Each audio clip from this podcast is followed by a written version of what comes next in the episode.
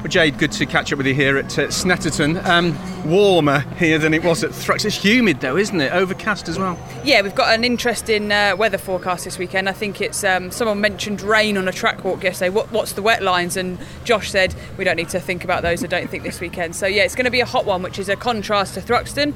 Um, so it'd be interesting to, to drive one of these cars in the in the blistering heat. But um, to be honest, I, I prefer the warm to the cold, so I'm more than happy track temperature is going to be uh, important. Obviously, we've got the option tyre as well uh, this weekend, so that's going to really shake things up.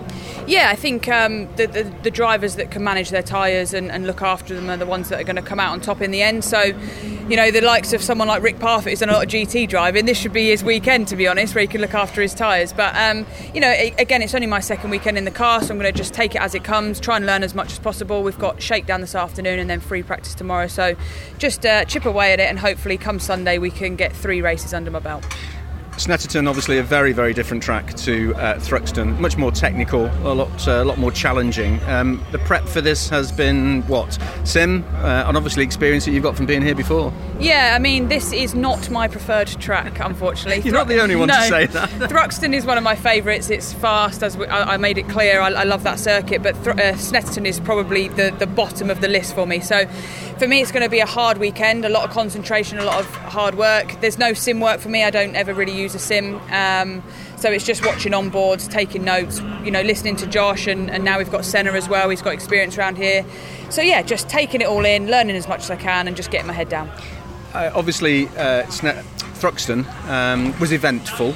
Uh, you're, you're, smiling, so let's call it eventful for that. But the car's back in good shape, uh, and you're raring to go.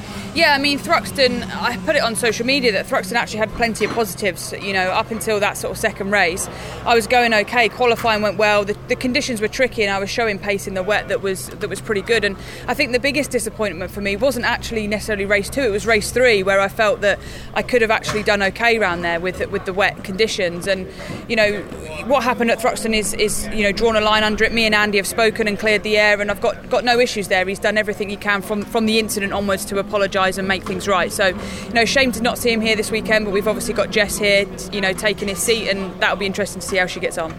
Just finally, fans back this weekend. Uh, 4,000 coming through the gates over the weekend. That's great to see, isn't it? Yeah, this is what we've been waiting for, really. Um, we've kind of got used to our own little bubble of, of, BTCC, but, you know, having them back even at a smaller capacity means that the atmosphere is going to be completely different. And, you know, during the race, we probably don't notice it hugely, but that sort of outlap and the inlaps when you've won a race and you've got people to actually cheer to, it's um, it does make a difference. And, and hopefully, as the year goes on, we get more and more back and we get full capacity at some point.